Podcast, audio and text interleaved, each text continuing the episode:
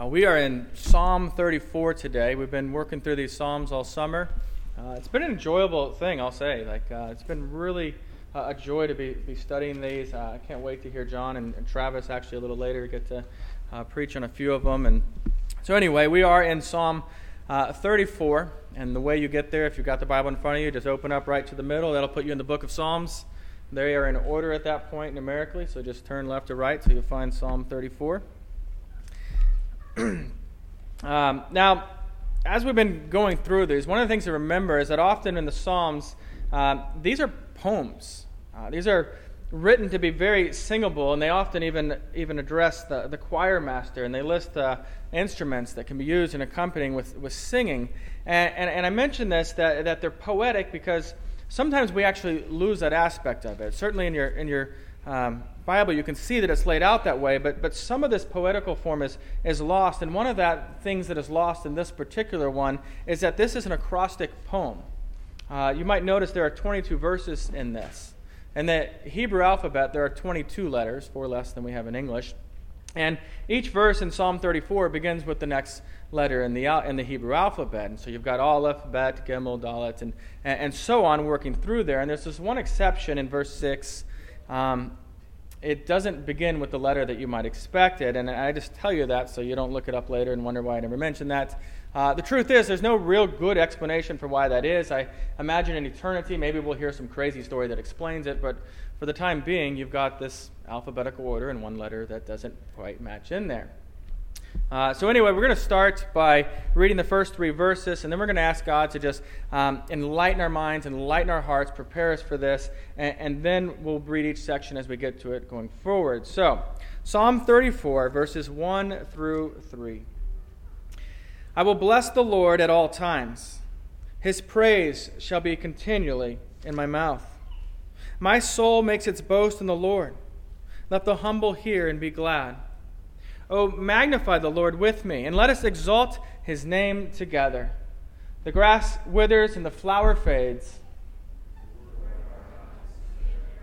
Let's pray. Lord, we have all taken different journeys to arrive here today. Uh, so many different stresses that are in our lives, and yet here we are, and we have gathered here today because you are worthy of praise. And we want to, to meet with each other, and we want to respond to your call for us to worship you. We thank you for that privilege. God, as we move through these 22 verses of Psalm 22 today, I ask that you would give us focus to hear your word, to understand your word, to believe it, and to live it when we go from here this evening. In the name of Christ, we pray. Amen. So, the thing about preaching through the Psalms in no particular order is you just get to pick the ones you love, and that's, that's been really fun. Um, I've enjoyed it anyway. And, and I, I, love this psalm, and, and I love all of it, but I especially love uh, verse 8, which you know the title comes from, uh, and also these first three verses. And I love these first three verses because honestly, they remind me that I don't know God, and, and I don't love God the way that I wish was true. Um, and I say that because it begins with David saying this uh, that he will bless the Lord at all times. And then I think back in my life, and I think that's, that's just not true of my life like I wish it were true of my life. So, as we get into this, I, I, a couple of things we need to understand. First, this word bless is a bit obscure to us in the 21st century American language. It's obscure to us because uh, we really we ask God to do all kinds of things using this word bless. We, uh, we might bless people who sneeze, right? Uh, God bless you. But we have no idea what we're actually asking God to do for this person with this expression. Um, we ask people to, you know, let's bless our food. Uh, in the South, you might hear, oh, bless her heart. And if you're from the North, it might sound like a really kind thing. Uh, if you're from the South, you know it translates to something like, you are a complete idiot. Um, don't fall for that. Uh, the word bless here, though, as, as we're reading in Psalm 34, is, is from this Hebrew word barak. Um, if that sounds familiar, it's because it is exactly like our president's name, Barack. Um, here in Psalm 34, though, this, this word means to adore on bended knee.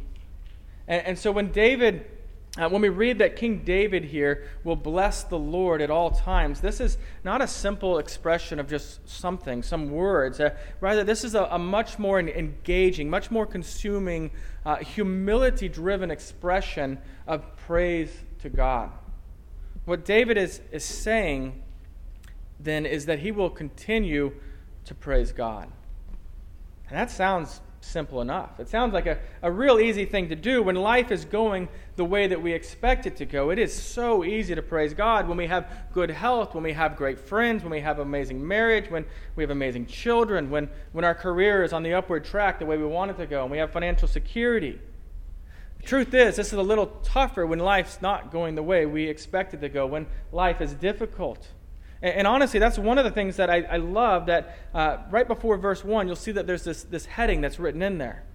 And, and Psalm 34 is one of just 13 Psalms which include this, this header that is telling us what event in the life of David this, this psalm corresponds to. And, and in this case, the event that's going on in David's life is that he's running from King Saul and he finds himself alone and he finds himself so desperate that he goes to the city of Gath for safety.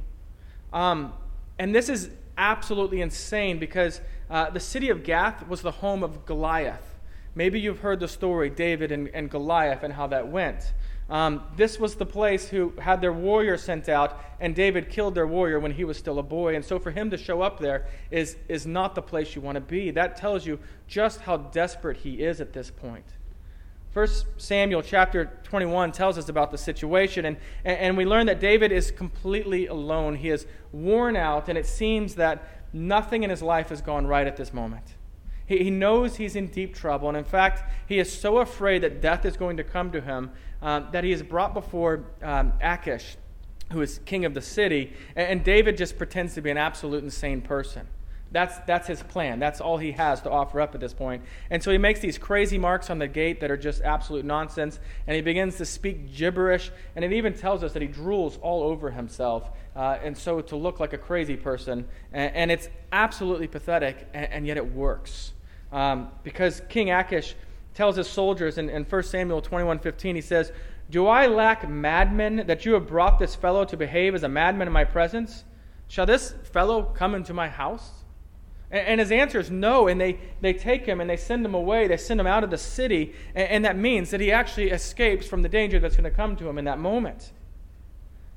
And it's helpful then, as we read this psalm, that we understand that these three verses were, were written about a time in David's life that was a low point, a very, very low point. And so don't mistake this for David in one of the high points in his life. So I want you to listen again, just verse 1 with this in mind. It says, I will bless the Lord at all times. His praise shall continually be in my mouth. This bless, this, this bow down, this praise to the Lord, no matter what is going on in his life. And that's the same message we hear in Ephesians 5:20 in the New Testament, uh, where we're told to be giving thanks always and for everything to God the Father in the name of our Lord Jesus Christ, this continual love and praise for God no matter what the situations are. Uh, in verse 2 of Psalm 34, it, it, speaks of our souls boasting in the Lord. And, and this boasting in the Lord is an absolute contrast to the other things that we might be tempted to boast in.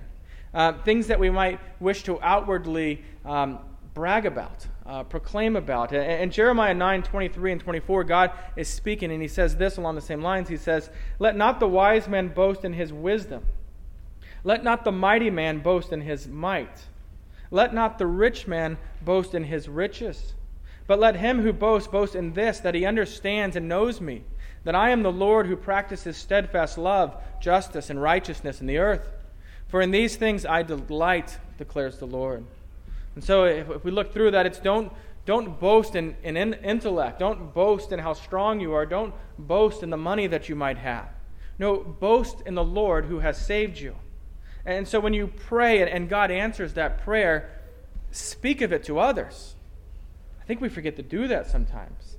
You know, speak about the grace that we have received in Christ, even when we find ourselves messing up royally, just to speak about the forgiveness that we know that we have in Christ. Or, or even when you're out and you see something amazing in creation, speak about these works of our Creator, acknowledge that they are His.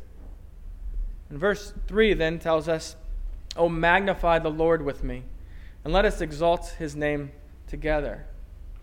There's something really important here I want you to see. The, the psalmist begins by worshiping God. It's, he's individual, it's, it's alone. only then does he invite others to do so with him.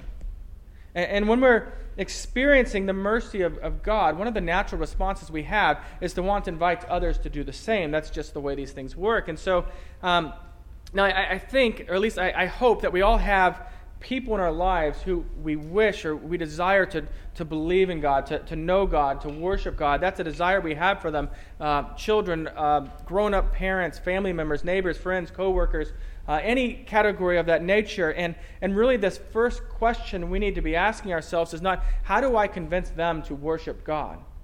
No, the first question we need to be asking is, am I worshiping God? Is that true of, of me? Because they they need to see us worshiping God. Not, not necessarily here in corporate worship, although that's great too, but, but to hear us speak of God in ways that show that we are satisfied in God. Uh, to hear of our, our love for God and our understanding of, of God's love for us, to put that into words that they can see and hear. And, and that's exactly what, what David does in this, this text. He worships God, and then he says, Come, come join me as we worship God. And then immediately on his lips is something wonderful about God. You know, follow along as I read verses 4 through 7 here. He says, I sought the Lord, and he answered me, and he delivered me from all my fears. Those who look to him are radiant, and their faces shall never be ashamed. This poor man cried, and the Lord heard him and saved him out of all of his troubles. The angel of the Lord encamps around those who fear him and delivers him. So, we tend to use this word sought um, or the similar phrase looked for whenever we've, we've lost something. We have no idea where it is. Something like, uh, I've lost my car keys, or uh, I've lost my phone, or I seem to have misplaced my sanity. Uh, things like that, where we just don't know where they are and we're looking for them. And, and I find it interesting that the, the Hebrew word here for sought, uh, the one we read here, it is never used to search for someone or something where the location of that thing is unknown he's not wondering where God is. He knows exactly where God is. What, what he's seeking is, is direction or, or guidance from God, uh, or even a restored relationship with God. It's the same way that, that you or I might, might seek some wise person in our life or a wise friend, and we're seeking counsel or even restoration of the relationship with that friend. It's not that you don't know where they are, but you begin to seek them because you need, you need that advice, that direction. Um, in this case, in the case of David, he's, he's sought God to remove those fears, and, and God does so. Uh, the practical outworking for, for me and you today, here in 2015, is that we, we seek God in the words of Scripture. We, we know where to find the Word of God, we, we know where it is. We know, and we need to go to it for direction, for knowing Him, for knowing how to proceed in life in, in so many ways. And so that we, we seek guidance uh, in the Word for, for restoration of the relationship with God or with others.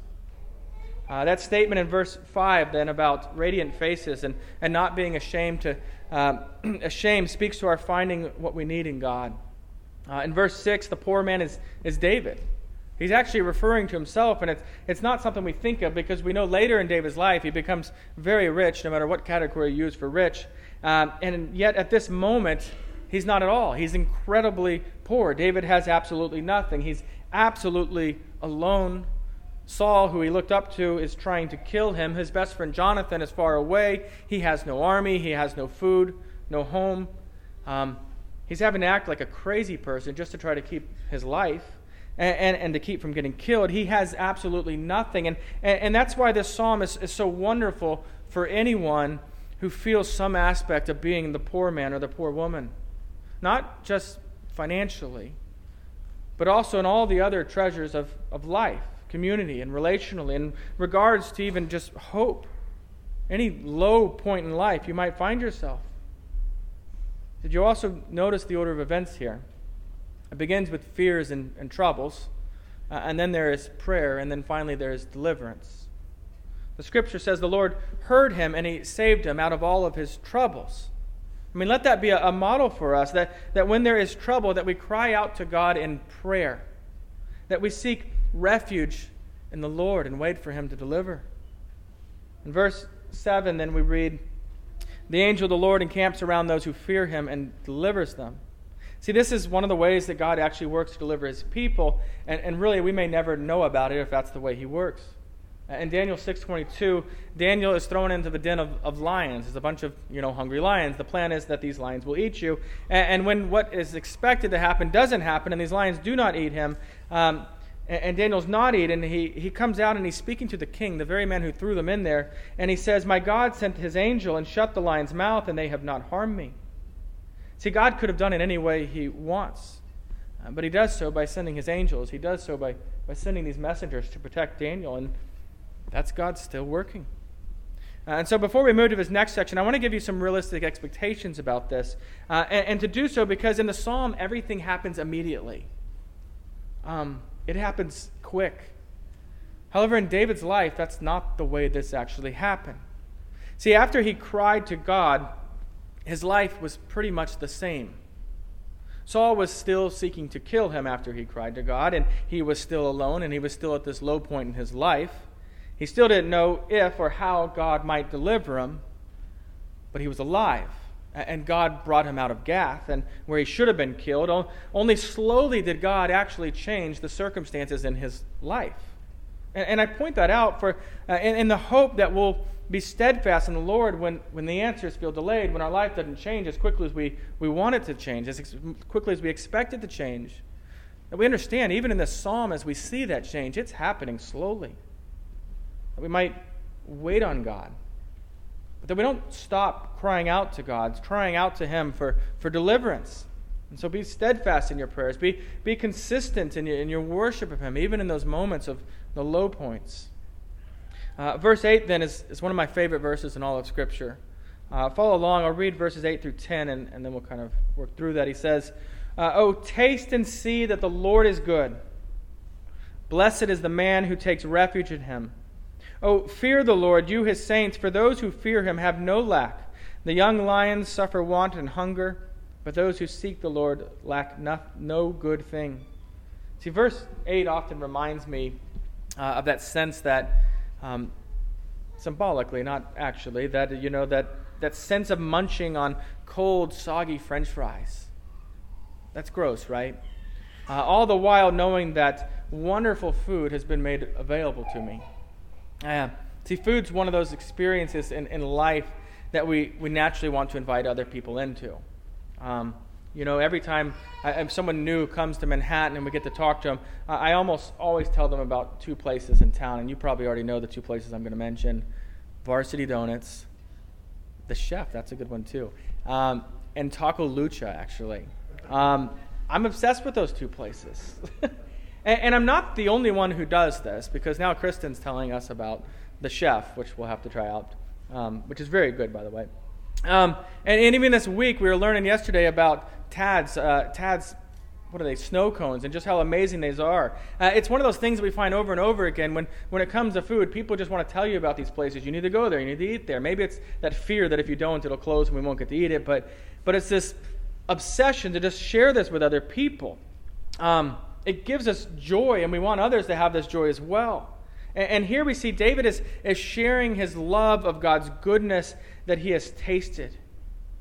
You see, he wants others to be satisfied in God just as he has been satisfied in God. And so, uh, and so he also says that, um, that we see that the Lord is good. Taste and see that the Lord is good. See, our eyes love to look at beauty. And, and there's a proper way to do that. I, I know Laura well enough to know that this will embarrass her a little. That's okay. She already knows I'm going to say this. Uh, but it's true, and it illustrates Scripture well. When I first saw her when I was in college, I was, I was hanging out with a, uh, her roommate and a, and a good friend of mine, and, and, she was a waitress at a place. And we walked in this place, and we met her, and, and I just thought she was absolutely beautiful. Um, and, and I just kept wanting to look at her. Not in the creepy way. uh, but really, I, I, hope you've experienced in, in your life that uh, not lust, but, but joy and observing beauty that just causes that spontaneous smile that you can't even hide if you want to. Um, because that's what happens when we taste and we see that the, that the Lord is good. And, and some often might think, you know, I've, I've tasted and I've seen God and I don't like it. I mean, that's one of those things that comes to mind when you hear this, is that, that God is boring or that God is judgmental or, or, or irrelevant. And, and, and, I'll challenge you in this if, if that's the case, either you don't have taste buds or you've likely tasted something other than the Lord, something you've attributed as the Lord, which is not the Lord. And so I'll tell you that the best way to truly taste and the best way to truly see that the Lord is good is, is to read and, and to meditate in the Word of God, the Scriptures. Psalm 119, 103. Um, in, in this, the Word of God is compared to food. And it says this it says, How sweet are your words to my taste, sweeter than honey to my mouth. The end of verse 8, then, and verse 9 tell us that the person who takes refuge in God will be blessed and, and she will lack nothing. And so let me ask you this how do you, how do you quantify the blessings of God in your life? And I ask this because I, I wonder if the is, answer isn't something along the lines of um, I get the job that I want. That's the blessings of God. Uh, I, I, get this amazing spouse. That's the blessings of God. Or I, I get children and they're healthy. Or I get financial security, or I'm well respected in the community, or, or I'm blessed because we have this national security that allows us to meet and, and worship freely in this country. I think even as a church community, we, can, we might think of God's blessing and that we're growing numerically, or we're reaching financial stability, or, or that we get this building. And so let me confirm those are blessings of the Lord. Absolutely, those are blessings of God. Um, but that's not the only way that God might bless us. A few summer ago, summers ago, I was preaching to the, the Gospel of John just on the miracles of Jesus through them. And in John 9, Jesus was asked this difficult question. Um, these people wanted to know if, if this blind man that was there among them, if this blind man was born blind uh, because of his own sin or because of the sin of his parents. Uh, in other words, this, this question of why didn't God bless this man? Who, whose fault is this?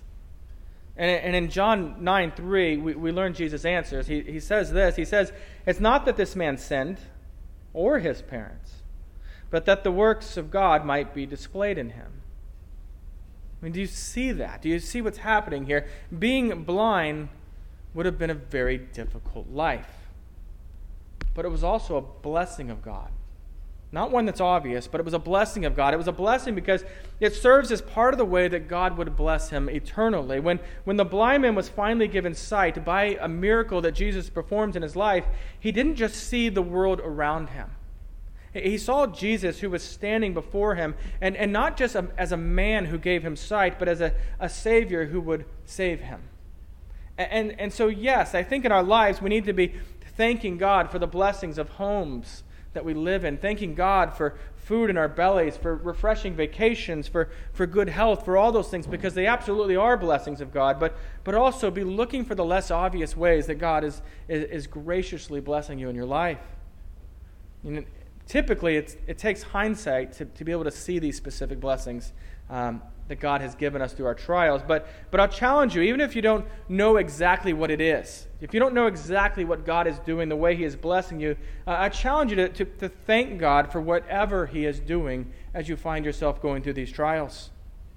Because you may never know where the blessings are, but, but it's there, and we know it's there because in Romans 8 28, God tells us, For those who love God, all things work together for good for those who are called according to his purpose. So now look again, uh, verse 10.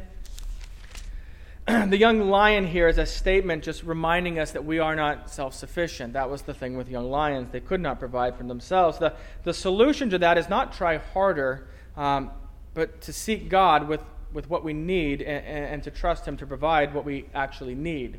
Um, need being an important term there.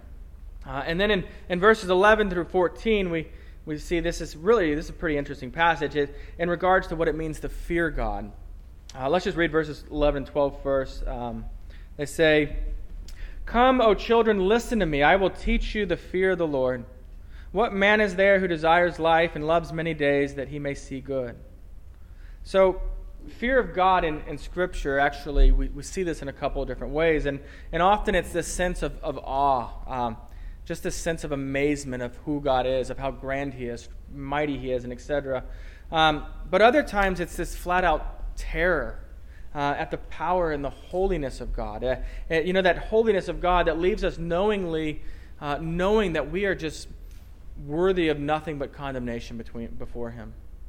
Here, though, we, we see a different aspect of, of fear. Uh, a third way that we are to fear God. Here, it's not an emotion of awe. Here, it's not a feeling of, of terror. Rather, it's a, a movement of, of action. So, the bottom line here is that the fear of God in, involves obedience as a response. If, if we truly understand God's power and dominion and sovereignty, we also understand His commands aren't suggestions. They can't be. Uh, they're commands designed to bring Him glory as well as to bring us joy. And so, our fear of God is observable in our actions. Not always our success at obedience, but our desire for ob- obedience, our pursuit of obedience. And, and this also ties back to this previous section because, in a sense, the way to taste and see that the Lord is good is, is in obedience to God, um, following His word in that regard. See, the temptation that we face, the temptation that we daily face, is to believe the lie that enjoyment is found outside the will of God rather than inside the will of God. You see, this is, this is the very thing that motivated the very first sin in the Garden of Eden. And it's been repeated ever since as, as man and woman continue to wrongly believe that happiness and joy can be best obtained by disobeying God, that somehow we are missing out. Brothers and sisters, know that, that true joy does indeed lie inside the will of God. Taste and see. Verses 13 and 14 then give an example of, of an action that accompanies true fear of God. Uh, verses, uh, they read, Keep your tongue from evil and your lips from speaking deceit. Turn away from evil and do good, seek peace, and, and pursue it. See, in the first verse of this psalm, we're told that David will consistently, constantly speak praise of God. And now we see that our response to God should include speaking truth and, and instead of evil It should also include the action of uh, where we move towards what is good and away from what is evil, and uh, as we are actively pursuing peace as well uh, with others. These, these are simple ways that we fear God, that we show that actual active um, action, verb of fearing God. And then in verses 15 to 18, we uh, gives us insight into God's favor. And I want you to notice this. Notice that the, the contrast of those who God listens to and those whom God will not hear. Uh, verses 15 through 18. The eyes of the Lord are towards the righteous, and his ears toward their cry. The face of the Lord is against those who do evil, to cut off the memory of them from the earth. When the righteous cry for help, the Lord hears and delivers them out of their, all their troubles. The Lord is near to the brokenhearted and saves the crushed in spirit. We tend to think that, that God hears everyone, and, and He does, uh, at least in the sense that He knows what they're actually saying. It's, it's a situation here, though, is, is like a kindergarten teacher who says, um, I'll only call on you if you're sitting quietly with your hand raised. She hears the other students shouting out, but, but she's only going to actively listen and respond to the one who's obeying her words in this case. And I know that when we hear this, it, it doesn't sit right with us. Doesn't sound right to even say that God might act that way, but, but, but this might be because this is a place where um, what should happen in our idea of, is, is that our idea of God changes because of what Scripture says rather than the other way around. And unless we think that God is not listening to some people, uh, and unless we think that that makes him cold, I want you to notice in verse 18 that, that God is near to the brokenhearted. Okay?